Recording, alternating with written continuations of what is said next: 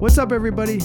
My name is Sam Graham Felsen, I'm Avi Klein. and you're listening to Hey Man, the advice podcast for men. Our guest this week is Cleo Stiller. Cleo was the host of the acclaimed television show Sex Right Now on Fuse, uh, and she's the author of a new book called Modern Manhood Conversations about the Complicated World of Being a Good Man Today. Cleo helped us think through uh, advice for a guy who wrote in about a problem he's been having where he drinks a lot and then says very regrettable things to his partner. I guess the the first question we have um, is kind of similar to a question that we asked a previous guest, Liz Plank, which is um, why did you want to write a book for men? Um, I mean, Why would pre- you do that to yourself? Is that another way of putting it? Yes. Um, well, it's a great question. And the reason is because, uh, so for many years, I worked for Univision um, for their cable network Fusion, and I hosted a show there called Sex Right Now with Cleo Stiller. And the show covered everything from reproductive rights to health, technology, body confidence, gender identity. Um, and over 50% of the viewers were male. So rewind now to 2017, uh, the Me Too movement, Harvey Weinstein scandal broke. Um, and a lot of men who watched my show started to reach out to me on social media and also in person and say, Are you going to do a season on this? Because I have so much to say about what's happening right now, but I'm afraid to say anything because I don't want to get in trouble. And also, I have a question. Like, what is a good, like, I'm a good guy. I thought I was a good guy, but I'm single and I'm terrified to approach women now. I don't want to wind up the next Aziz Ansari. Or I'm a hiring manager, or I'm a manager, right? I've got a lot of hiring power and I wouldn't cop to this in real life. But frankly, I don't want to work with women. It just doesn't seem like worth the risk. Or um, I'm a new dad and I'm I'm raising a son and I'm watching this Kavanaugh hearing trying to grapple with what it means to be a good man anymore. Yeah. What the hell do I do? Um, and these questions started rolling in, right? And I'm like, hell if I know. I'm just a reporter, and um, these territories in our life are really changing quite rapidly now. So I don't think that there's one right answer. So that was happening privately, right? Like this is happening in my private channels. And then publicly, I was being invited to speak or attend many events that were primarily attended by women or survivors about Me Too and um, where we wanted to go from here. And there would be these really profound, deep, important conversations happening, people sharing really important stories of their lives. And then inevitably at these events, someone would look around and be like, Where are all the men? Yeah. Where are our allies? They don't care. And I knew that men do care because mm. they're writing these questions to me. So I, I saw it was like my head would explode, right? Because I've got this on one side and I've got this on the other side, um, and no one was talking to each other. You know, in I mean, one of the things I noticed in your book and just also in my experience is like, you know, women just often seem kind of they've spent more time thinking about all of this stuff, so they're more articulate often and are kind of uh, landing in positions that I think are I don't know, just they just seem more in sync with like uh, what we think people should think about and like you have like like you you you give voice to like some men who have like unpleasant opinions and like th- like the they're working through stuff and it's not always nice, you know? And I'm just wondering what that was like for you to like be hearing so much of that or like having to engage with it on that level.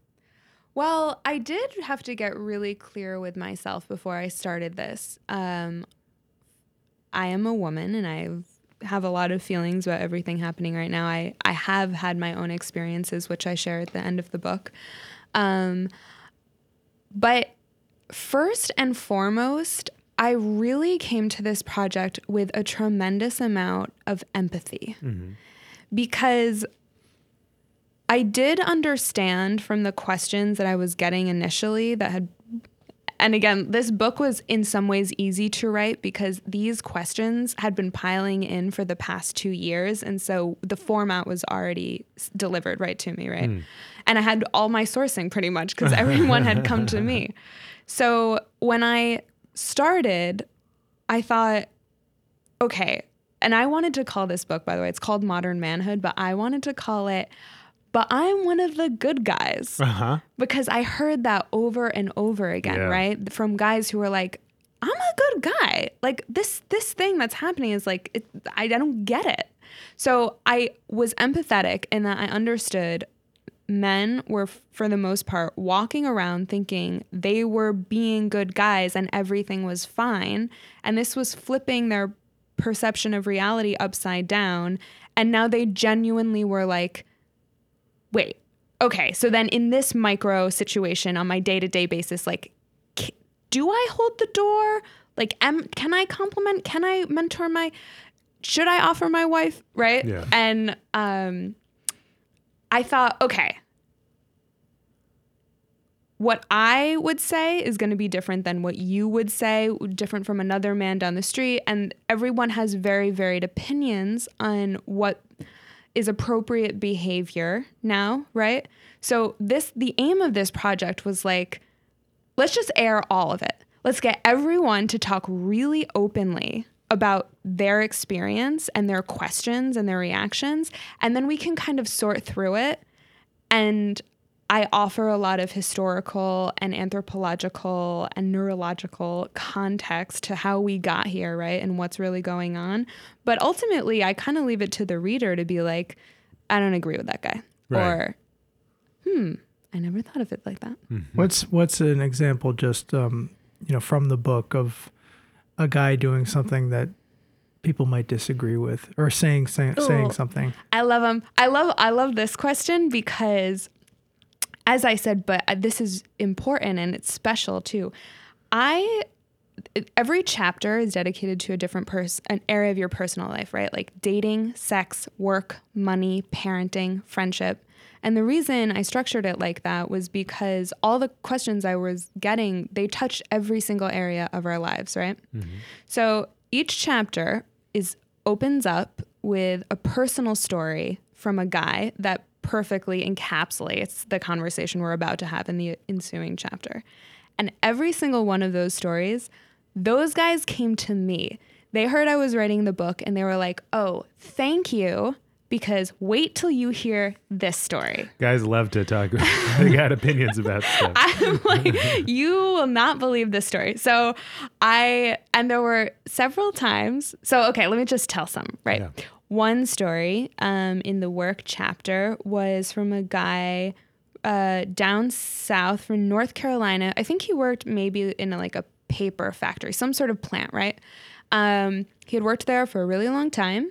And I think this guy is probably in his mid to late 40s. So again, he gets in touch. Thank God you're writing this book. You will not believe this bullshit that happened to me. So he had gone into work one day and he saw he th- he saw the assistant of the CEO. Uh, she was a woman, and apparently they have like a history of like kind of off color banter, but that was just their vibe, right? So she's eating a donut, and he goes, "You better put that donut down, otherwise you're gonna get fat, and your husband's gonna leave you." and she goes, "He'd never leave me. I'm too good on my knees." Wow. Whoa. So okay, Kicking it up a notch. Yeah.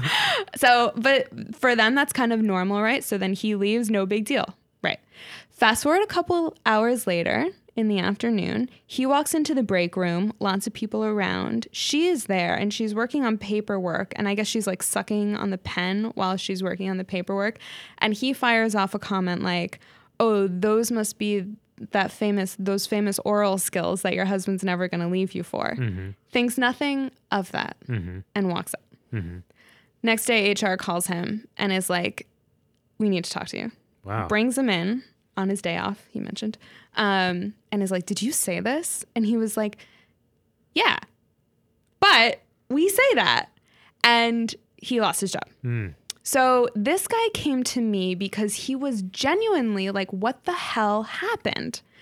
we talk like this all the time. How and so I tell his story in the book without any like it's up to anyone to interpret that story how they want, right? How how have people reacted to that story? regionally it really makes a difference i've noticed um i and also by industry Mm-hmm. um i've heard from a lot of people that are like it was never appropriate to make sex jokes in the office Like And- neither one. Like she shouldn't have done it right either. like Yeah. she shouldn't have done it he shouldn't have done it like that's just like that's just bad form hmm. altogether but i've heard other people who like well f- damn he lost his job i mean like the stakes are high when your livelihood is concerned right yeah. so I I offer a story like that because even your reactions are almost like a Rorschach test um, to how you feel about many other things involving me too.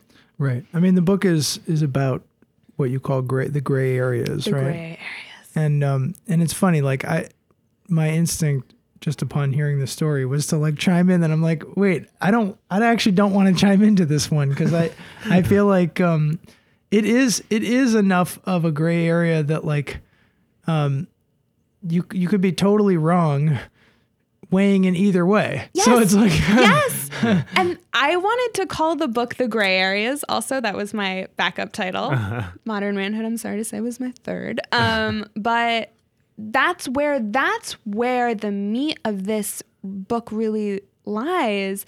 And this is like for me the most interesting part because you know, the Harvey Weinstein, the Bill Cosby's, like those are so extreme. It's just, it's, of course, we have to cover those stories. We have to talk about them. We have to make sure they don't happen again. But for the average person who really does genuinely think they're a good person and interacting with others well, these gray areas are really where we have so much work to do. And the most famous example in recent times, which you talk about in the book, is Aziz Ansari. So Mm-hmm. for people who just aren't super pl- or, or even moderately plugged into pop culture, because most people know about this, just just like give us like a brief synopsis of like what that controversy was about and how, why you bring it up in your book and you know and i assume like a lot of men contacted you about that particular story right because it, it yeah.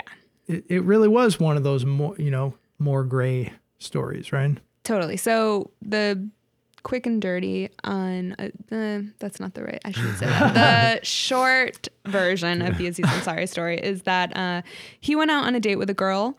Um, they hit it off and they went back to his place. He made a move. She said no. He paused and was like, "That's fine." Two sec, you know, a couple minutes later, made another move. She pushed him off. He's, you know, he waited a couple of minutes, went again. Yeah. She relented and gave him oral sex. Then she left in a, the cab and he texted her, Hey, thank you. I had a great time. And she wrote him back, I need you to know that you really d- made me feel very badly just so you don't do this to other people. Um, and then she went on to tell this entire story online, and it Yeah. takes on its own life then. But I mm-hmm. think the actual incident is so common. Oh yeah. Ugh. Right. And the he thought it was fine and thought it was a good date, and she went home crying. So I opened that chapter with almost the identical story of someone else who came to me and was like, you know, and I I got goosebumps listening to his version of the story, but this was some guy who this had happened to him in like either 2009 or 2011. I say in the book. It was a long time ago. But that incident, he had the same thing. Um, do you want to hear it? Should I tell it really quick? yeah Okay, so this was a guy uh, down in DC, self described as a late bloomer. Um, he had had a crush on a woman in his friend group, and so far they'd, they'd just been platonic friends. It's New Year's Eve, and they're out partying, ball drops. He, her, and another one of their male friends go back to his place to continue the party. Then it gets pretty late. I don't know, we'll say 4 a.m. And the male friend is like, I'm going to split. And the girl, this is pre Uber era. Um, kind of like does the mental calculation. She lives across town, too late for public transport, not so easy to call an Uber. Right? So she, he's like, well, you can spend the night here, and she's like, really? And he's like, yeah. Uh, and she's like, great, then I will. So other guy leaves. She spends the night. She's like, let me go change into my pajamas. She goes and changes into her pajamas, um, which I think are actually his, right? They're just boxers and a t-shirt. And he gets into bed and is thinking like, yes, Mm-hmm. I've done it. So she comes out. She gets into bed with him. He makes a move. She's like, whoa, no, no. I like, I genuinely thought you meant I could spend the night as friends he stops for a moment and he when he's telling me this story he's said like i'm not entirely sure of what i was thinking i have to admit because i was pretty inebriated but i also know that the thought that went through my head is like "Ah, women always say no at first so now i gotta go back. And he went back like double the force and aggressively tried to yank her panties off. Wow. she understandably gets really upset and jumps out of the bed and like slams the door and she sleeps um, on the couch. And he stays up all night thinking like how did i get that so wrong? He told me now i didn't talk to her but he said that he the next morning went out and apologized to her and they talked about it and he was so grateful that she heard his apology because and now they're actually friends according to him. Um, but I got goosebumps hearing that story because I felt for her it is a violent story, Sounds terrifying. But it is also so common. Yeah. And I know that. Um, so with the Aziz Ansari situ- story, when that happened, that this will be the second time I say Rorschach in this interview now. Um, that was truly the Rorschach test of, like um, incident for, for the Me Too movement I have found because you had a lot of people who I interviewed um, who said when I asked them what do you think about the Me Too movement they were like I was completely in favor for it but then the Aziz Ansari story happened and then I just said we've gone too far and everything since then has been too far and that was because there was this feeling like there wasn't enough space in a single movement or conversation or time. We couldn't hold space for to take down the Harvey Weinsteins and also address the what had happened with Aziz Ansari. I feel like um you know in the in the midst of all the Me Too stuff, like I sometimes would have this like holier than thou attitude where I would just be like, why are all like like why are any dudes confused about this? Like it's not that complicated. Read the vibe, dude. But like how stupid do you have to be? Um, how socially inept do you have to be not to be able to read vibes, right? Um, on the other hand, like um, you know, I, I, every single Hollywood movie until probably like ones that are coming out this year that have like changed their ways in response to the Me Too movement. That's a rom com. Basically, Yes. follows the script of like uh of the coquettish woman like saying no over and over, you know, and and and so that's so deeply ingrained that like I don't know, like can it be forgiven?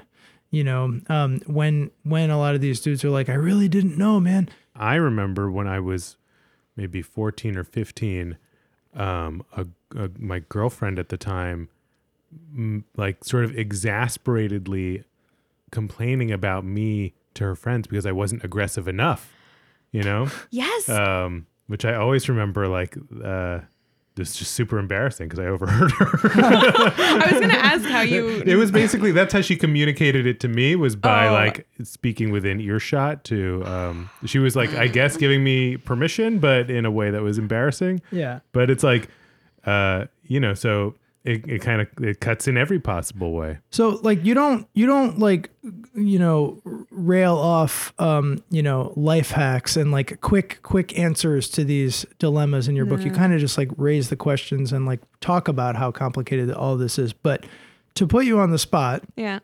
you're you're um the woman in the room right now. Um like what advice would you give a dude who feels confused about this kind of situation? Like like how to read like what it, what is like a just like a, a good way to read the vibe um, while not like you know falling into the trap of like over caution to the point of like spoiling potentially fun romantic opportunities. Like, what, What- would you say? What's the good way to read the vibe? Well, so we talk about this in the book. Um, first of all, it's just important to understand the power dynamics that are always at play, right? I mean, most overly cautious good guys are aware of this, but it's bears repeating that we put everyone in this situation in a catch 22 where women are at once the gatekeepers of sex because we say that men want sex all the time and if they don't there's something wrong with them. And w- it's women's job to let them know whether yes you can pass or no you are declined. And then we also tell women and men that women who say yes too easily are sluts. So we're fucked like it's so and i think it- it's helpful to say that so that it's it kind of it's important to air this, right? Like we are raised in a really unhealthy way. And so you're not alone if you find this confusing. Of course you fucking do. Yeah. So, ugh, Yeah. okay, take a load off.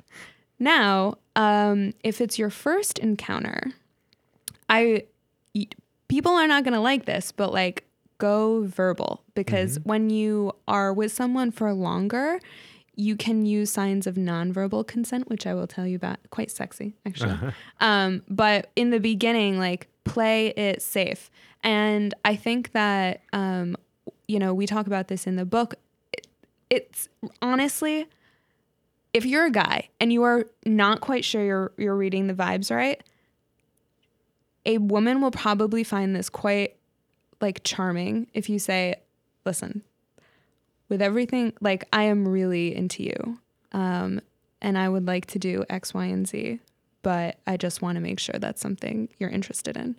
And when and then you can do it. Right. And if she says no, don't be a fucking dick about it. Like, don't wait two seconds later and then do it. Like, take her no as like not right now. Okay, no.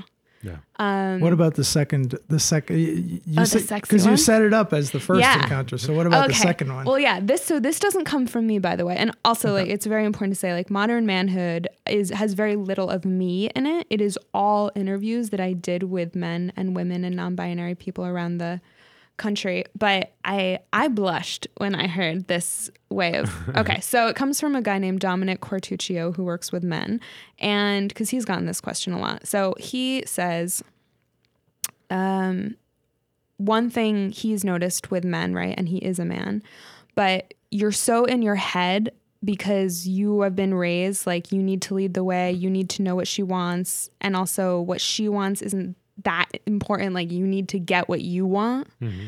which kind of puts it like frames hookups like in this kind of adversarial way. Like you need to take something from Yeah. someone. So first he recommends slow down, make eye contact, which is very intimate. We never make eye contact when we're hooking up. Usually p- it's like heads all over the place, right? So mm-hmm. make eye contact and say you're already at second base, right? And you want to go to third. Put your hand on her thigh, look directly in her eyes, and say, Are you ready for this? Is this something you want? Mm-hmm. and look at her and like do it with a smile Mm-hmm. and genuinely feel in yourself that it is okay if she says no but make that move and like give her a little i'm it's unfortunate no one can see my face because i'm trying to get the sex well, in the book, you like you describe like, or he describes it as like do it with like like a lustful smile, right? Yeah. It's not or something like that, or an erotic smile. Like it's not just like um, do it with like a sheepish smile. no Yeah. no Like he's trying to do it in a sex- sexy way. Yeah, and it, Yeah. I'm trying to communicate that Yeah. not well on audio, but yeah, that in a in a way that um is sexy. And Yeah. it's okay if you're awkward and uncomfortable, but like really lean into that. Um and I and I you know, communication like we say that and it just sounds so bland that people's eyes glaze over. But if you engage in communication with the same kind of like lusty attention that you do with hand jobs or blow jobs, like you, your sex life will be better. I feel like there there's um just like this ridiculous binary that probably a lot of uh, men imagine that either either if they ask for permission, they're doing it in the most like nerdy, awkward, totally you know desexed way possible. Like, is it okay if I do? th- or or they're like the guy in the uh, in that famous photo, which like like um, you know, is, is arguably like the most iconic photo of like a kiss in our culture, which is mm, like the guy mm, coming back mm. from World War Yeah, II yeah. and like kissing the woman. And I think I read like a few years ago they contacted that woman. She was like, by the way, that was not consensual. Yes, and I was not down for that. He just grabbed me and kissed me. And I was like, what the fuck? I know it ruins that whole picture. But I but I honestly think it's photos like that that um and of course like in every Hollywood movie it's just like they plunge in for like a violent kiss before you know and, and would never ever you know have any kind of verbal prelude to that at all. But anyway, let's get let's get to the advice question. Yeah, yeah. So we have a, a question for you, and um, well, we'll see what gray areas it touches on. Hey, man, I'm writing to you for some practical advice about an issue that's come up between me and my girlfriend. I'm 28 years old, work in marketing in New York City, and have been dating the same woman for the last two years. Overall, our relationship has been great, and we're planning on moving in together in the spring when her lease expires. Over the course of our relationship, there have been a few isolated moments where the same issue has come up. I get really drunk, like blackout or pretty close, and I find out in the morning that I have said some really mean things to her. Mm. I don't remember saying any of these things, and they're not things that I really believe. For example, I might say things like, You're such a fucking pushover, you let everyone walk all over you, or I know you're only with me because I make more money. It's horrible and mm. hurtful and not true. I think it's important to add, as a kid, I always had a reputation for being angry and out of control. I've worked really hard to temper that as I got o- older, so it's really bothering me to hear myself described this way. I don't think I have a drinking problem because this really just happens maybe once every three months max. Mm. We're laughing because you might have a drinking problem. Mm-hmm. Usually, after something like this happens, I cut back for a while, slowly start drinking again, and then eventually drink too much. My entire social life revolves around drinking, and so on a weekend, it's not uncommon for all of us, my girlfriend included, to be hanging out drinking for the better part of, of an afternoon or until late at night. I play in a lot of recreational sports leagues, and usually we all get together to drink after a game. I have a high tolerance, and it's hard for me to notice when I'm getting drunk. All of a sudden, it's too late. My girlfriend is telling me that if this doesn't stop, she'll break up with me, which would devastate me. But I'm also worried that if I stop drinking or drink less, it'll be weird in my social circle since so much of our hanging out has to do with drinking, playing drinking games, and stuff. What should I do? Signed, Blacked Out in Bushwick. I I got this exact quandary Yeah. recently about um three m- weeks ago from s- someone in Austin said the same exact Mm-hmm. Wow. thing and then they were like I just read your book Mm-hmm. and and I do that same exact thing Mm-hmm. um and I will say okay the people ask me what the most surprising takeaway was from modern manhood Mm-hmm. and I will say that I was heartbroken to find out how much rage and pain and isolation Yeah. is out there with men. Yeah. Um, I had no idea. And we talk about why that is for men in particular. Um, we know that, you know, at a very young age, girls and boys have friendships and express themselves very similarly. Yeah. Um, and then when boys are so young, they start getting policed very early.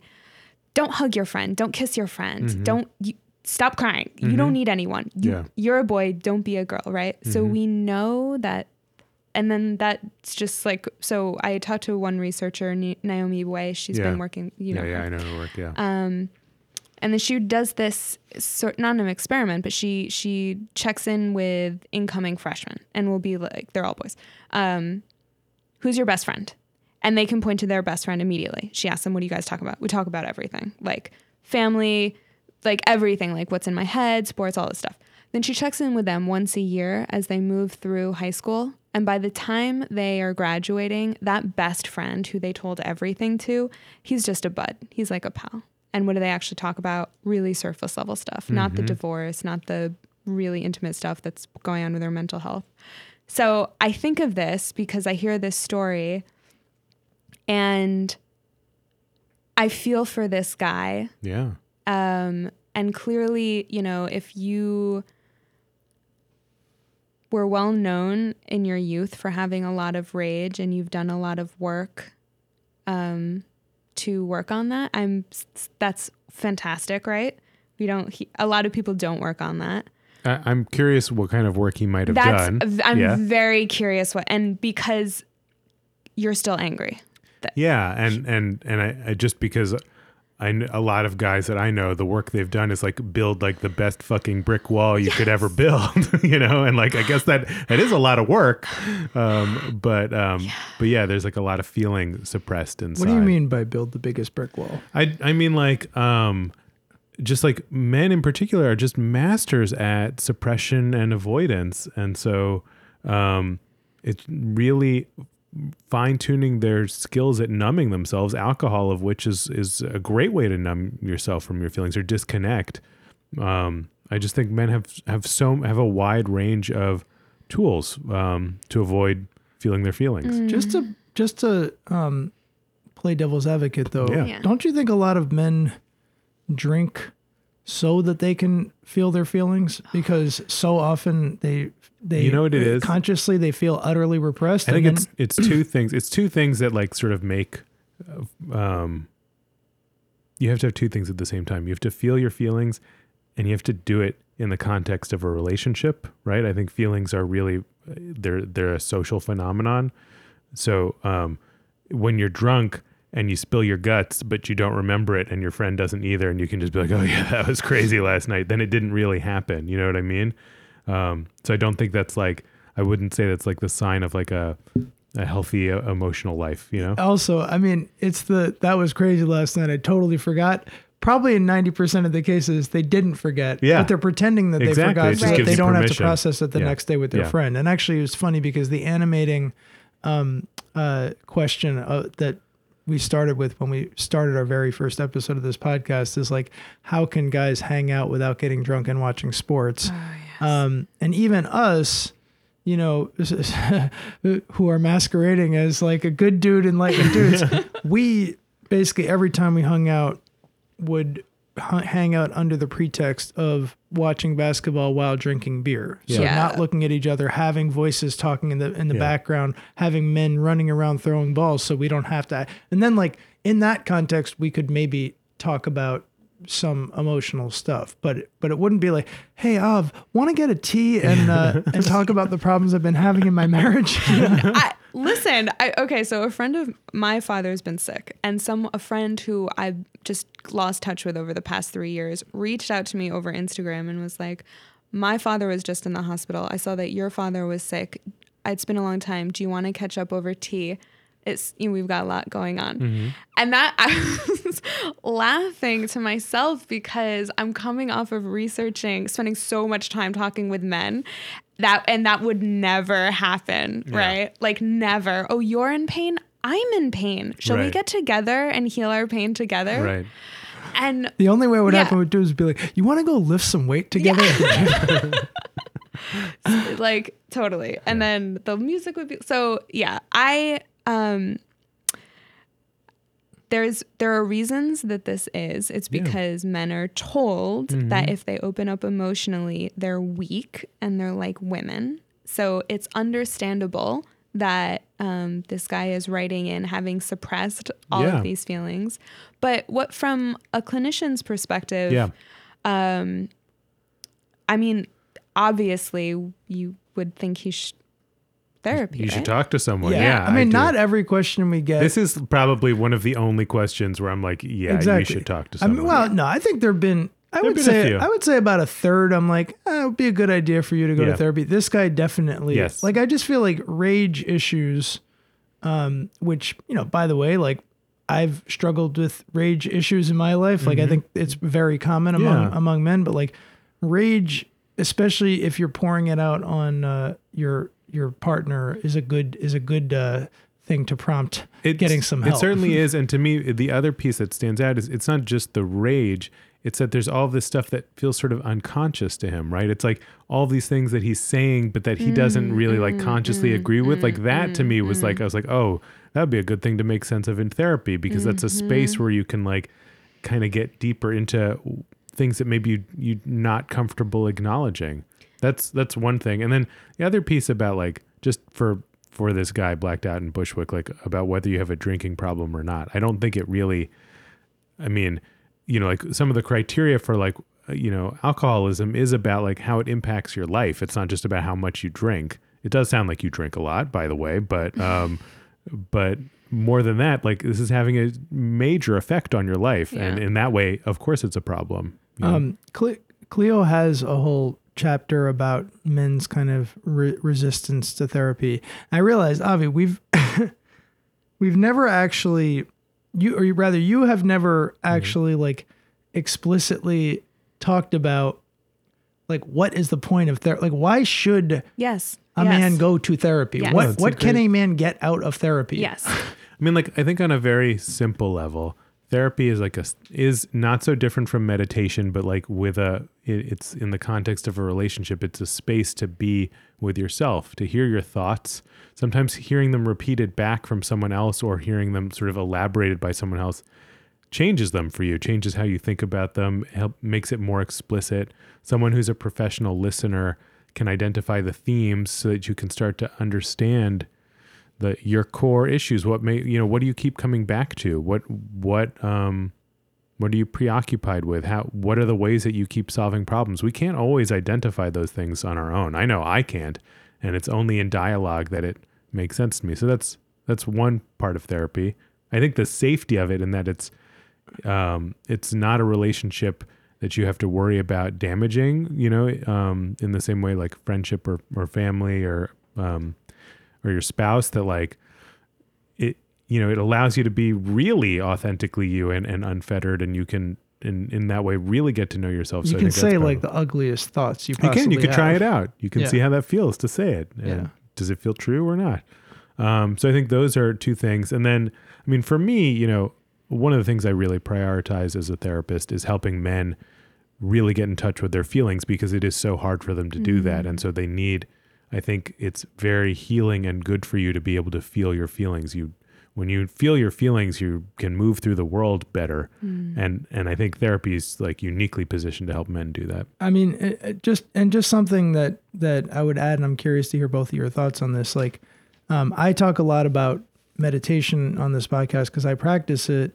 Um, I've also been in therapy. I'm not currently in therapy, so I but I know I, I was in it for a while. I I know a lot about what it's like, and um, you know, if you listen to the Joe Rogan and Tim Ferriss type podcast, they're totally open minded and pro meditation, but you don't hear them talking about like therapy very much. again i think it's the relationship Um, And piece yeah and I think I, I think that's what I was going to say. I think like the key difference is um, uh, meditation can easily be slip into like a kind of stoicism thing where you're just like I do it all by myself, bro. You know, and um, and it's actually I, I feel like for a lot of men who are afraid of therapy, just the scariest thing is um, asking another human being for help and receiving their help feels like an assault on one's manhood. So that it seems like that's actually like it's a good it's a good reason particularly for men to go to therapy, you know, again, I'm very pro meditation, but go to therapy in addition to doing med- meditation. Don't don't don't like block yourself off from therapy because yeah, challenging yourself to open up to another human being is really important when you're conditioned your whole life never to do that except for with your wife, but in limited doses. yeah yeah Yeah, your women in relationships would greatly uh, be like appreciate yes men. appreciate men going to therapy because then they don't have to bear that brunt. And one thing we also talk about in the book is reframing therapy, like it, w- the way. So psychoanalysis was orig- I mean, you know this, but Yeah. um, in its original formation was pitched as like something that you only did if you were like fucked up Yeah. and for women who were hysterical. Yeah. Um, so we get this notion that if you go to therapy, you're fucked up, and it's also a woman's thing. Um, and I talked to a therapist who I really liked the way that she kind of frames her counseling. She doesn't even call it therapy. Um, she calls it self inquiry Hmm. and likes to remind she has a lot of male pa- clients patients um, that the practice of self-inquiry is like actually very manly in in history if you look at like Socrates and all the Greek philosophers who thought about what is the meaning of life what am I doing here that sort of practice of self-inquiry um, the greatest minds have done that right and so going to therapy, and I would say this for this guy because I'm sure he's going to hate this advice like, oh, fuck off, I don't need to go to therapy. But not because you're messed up, but because you want to take agency, like you have agency over your own life and you want to really like live the best life you can. This is one way that will really help you do that. It was um so I do listen to to those bro podcasts like Joe Rogan and Tim Ferriss and and, and Jocko Willink. I can't And- even tell you how many times people talked about Joe Rogan and Tim Fer- Ferriss. I need to get on their podcast That would now. be huge yeah. for if the you book. get on there, your Yeah, your yeah. book will sell millions of copies. But no, but Joe, I mean, um, you know, I I listen both as research for this podcast and as a guilty pleasure because I, you know, there is just something. Even though I disagree with like most of what Joe Rogan says, like there's just something oddly comforting about listening to that show because he doesn't really challenge any of my like um, sort of caveman assumptions about manhood. Like he, he's just like, you're fine how you are. And there's something comforting in that, even though Roll I- out your I don't- Yeah, exactly. I don't want to just live in that zone, but but uh, but Jocko Willink, who's a who's a retired Navy SEAL jujitsu master, like the scariest looking guy in the world. He has he has a podcast, and it was funny. Recently, he said on the podcast, he was like, you know, I had uh, I had this psychologist on. The psychologist, by the way, was Jordan Peterson, who's horrible. but he's like, I had this psychologist on my show, and uh, you know, he he made me rethink like therapy. He just said like, imagine like it's like a mechanic. Like you go to the mechanic when your car is messed up and they fix your car, but this is like a mechanic for your head. Head. if your head's messed up, you just go to the mechanic and they fix it. And like, then I really got it. And so I'm pro therapy now. Like, if, if you're depressed out there, like, go to therapy. It's fine. But but yeah, it just speaks to the fact that like maybe there's just like a branding. I mean, It's even a branding. I'm well, look, telling you. even even Avi used to introduce himself as a psychotherapist Yeah. on the show, and I and I just said to him, I'm like, I think people would be more open to to listening if, if you just say therapist even than psychotherapist because Yeah, they yeah. might be weirded out by like the, the woo woo word vibes. psycho. Yeah. right. No, but yeah, the word psycho. Like honestly, I think a lot of men are like, "Am I a psycho if I go to a psychotherapist?" You know. Well, it's it can be very relieving when you go the first time and they tell you you're not. You know. Imagine that. um. Any Well, more? Yeah. okay. What if what if this guy Yeah. um if it, what if this guy is like most dudes just like nah bro i'm good i'm not going to therapy what what what what could, what advice can we offer him Well, in look, lieu of therapy You've got he's got these two first before he goes there. I, I mean, it's like you have these two impulses. One is I don't have a problem, and the other is you're like your girlfriend is very upset, and that's upsetting to you. And I commend you for caring about the relationship enough to think about this because even though you don't think it's a problem, you care enough about your girlfriend and want her to be happy. Um, what else could he do? I mean, the, clearly he has less access to his rage when he's not Sober. drinking. Yeah, Yeah. So sobriety sounds like uh, something to contemplate. You know. and and uh, you know we've we've talked about like um the sobriety versus harm reduction or whatever what do you call Yeah, it yeah, yeah. is it harm reduction Mhm. um i wonder if this guy maybe needs to go more into the Sobriety. sobriety camp because he's tried he's tried to chill out and Yeah. then and then it doesn't really work for very long um What about though? maybe you can speak to the same because I feel like you have personal experience with it. Like, it's so hard to go. Like he he said, like all of his friends drink, all of the social activities around drinking. Like you can't just be drinking like club sodas, can you? Uh, when like everyone's doing like beer pong, what do you do? yeah i mean so so when when I decided to cut back on drinking, I mean for for like six months I was club soda guy. And by the way, it wasn't it wasn't that bad. I mean, uh, and and if you really need to, you can supplement with something like CBD, which will give you some slightly chill vibes when you go to the bar and nurse your cranberry juice. But but um but a it's not it's not nearly as bad as you think it would be.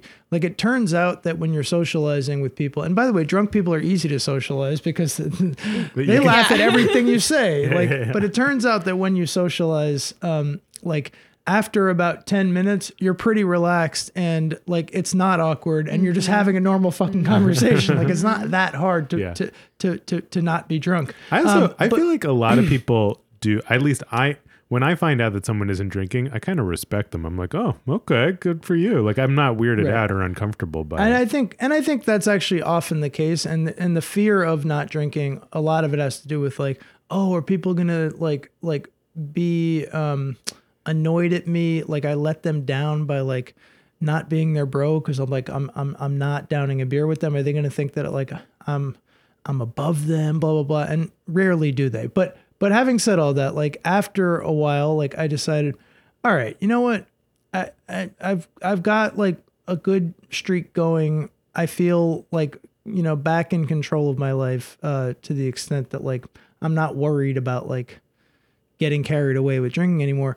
But like I know that like it's something I like to do a lot. So let me just like set some rule around it. So my rule is like um which occasionally I drink uh, I break as you know from Yeah. our notorious night of nachos and beer uh is um is that I is that I don't drink during the week and I allow myself to do it on the weekend. Mm-hmm. And um you know, and and that's something that's something for him to try, I guess. I don't think that's for this guy. Maybe I think that- that's maybe maybe, that's for not for someone else. I, I don't know. I got a strong mean, for vibe. this, right. I mean, also, I I don't I did not have the kind of drink. I, first of all, like this is playing for, with fire. For people, Yeah, for people yeah. who have serious alcohol problems, they would like utterly roll m- their eyes at what what I was going.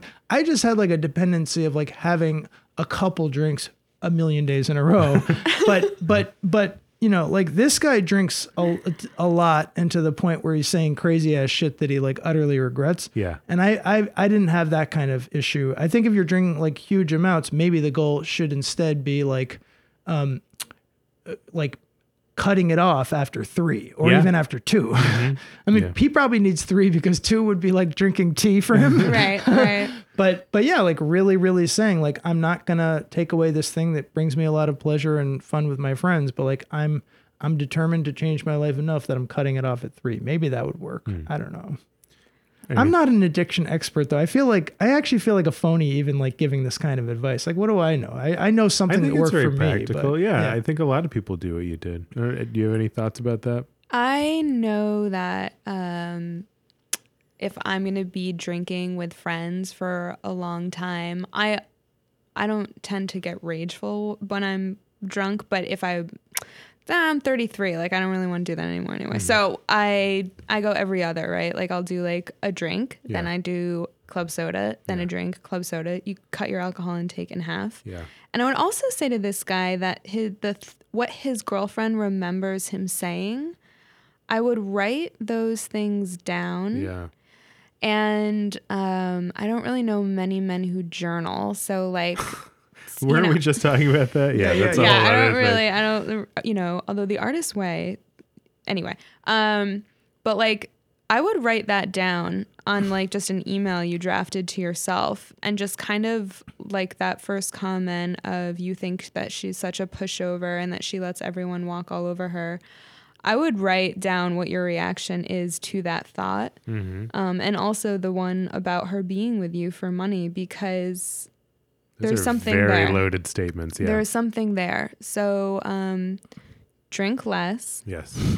Please consider therapy Yeah. and write down these thoughts. And also, maybe like, I don't know, do you have a friend who you can. This one thing that we talked about in the book, right, is like I got a lot of guys who were like, so I've got this friend who like always says this shit and like Mhm. we've all got that friend who Yeah. says some shit, right? And you know, it used to be okay, but it feels like with everything going on right now, like you sh- got to call your friend out for saying shit like that, right? So then the real question is like why do guys do locker room talk? And it's because as we said, right? Like men are told like do not talk intimately with each other. That's a ladies thing. Yeah. So, um, the advice that ends up coming up from the people that I interviewed at least was like, don't call your friend out for locker room talk, but instead like think about what he's trying to do, which is like bond with you through the any only way that men have, you guys have like three channels. It's like sports, sex, and And beer. and like alcohol and like commute to work or something, right? Yeah. Um, so like instead, when your friend comes to you like that, you can just be like, Yeah, I don't like I really don't like it when you talk like that, but how is like how are things with Karen? How are things with your dad? Like just like get right to it. Yeah. Um, so I would say to this guy, I would I would make a play date with your fr- with one of your guy friends and be like, "Do you ever have this rage thing? Like, does this sound from? Because your friends might.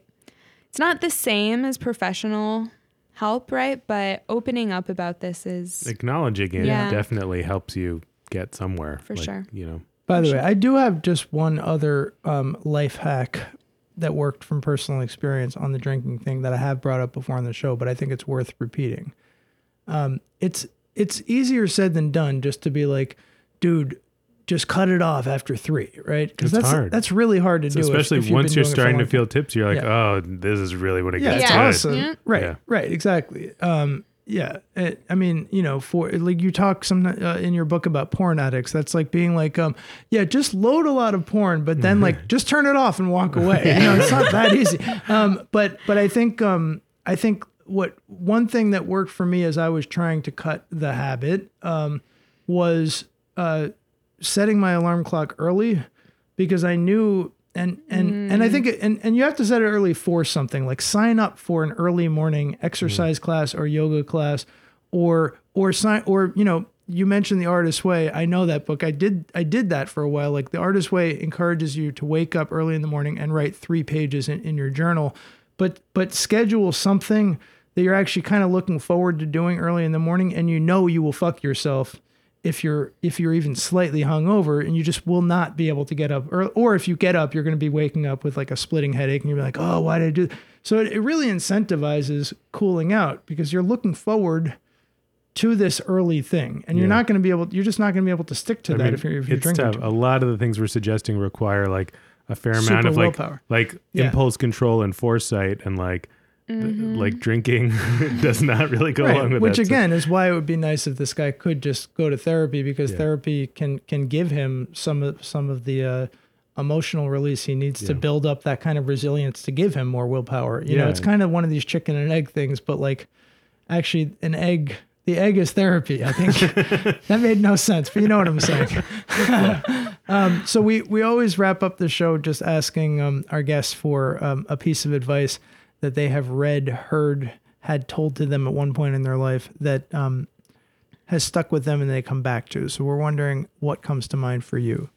this has nothing to do with the podcast. It's the That's only thing that's fine. coming to my That's- mind. Okay, It's so personal. straight out of college, I worked at a biotech investment firm. Um, I thought that I wanted to take over Wall Street and be the next Zoe Cruz. Mm-hmm.